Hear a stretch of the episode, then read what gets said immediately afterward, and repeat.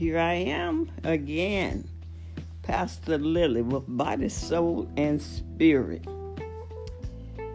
Devotion for today is Don't allow others' unbelief, even from those closest to you, to cause bitter roots to spring up in your spirit.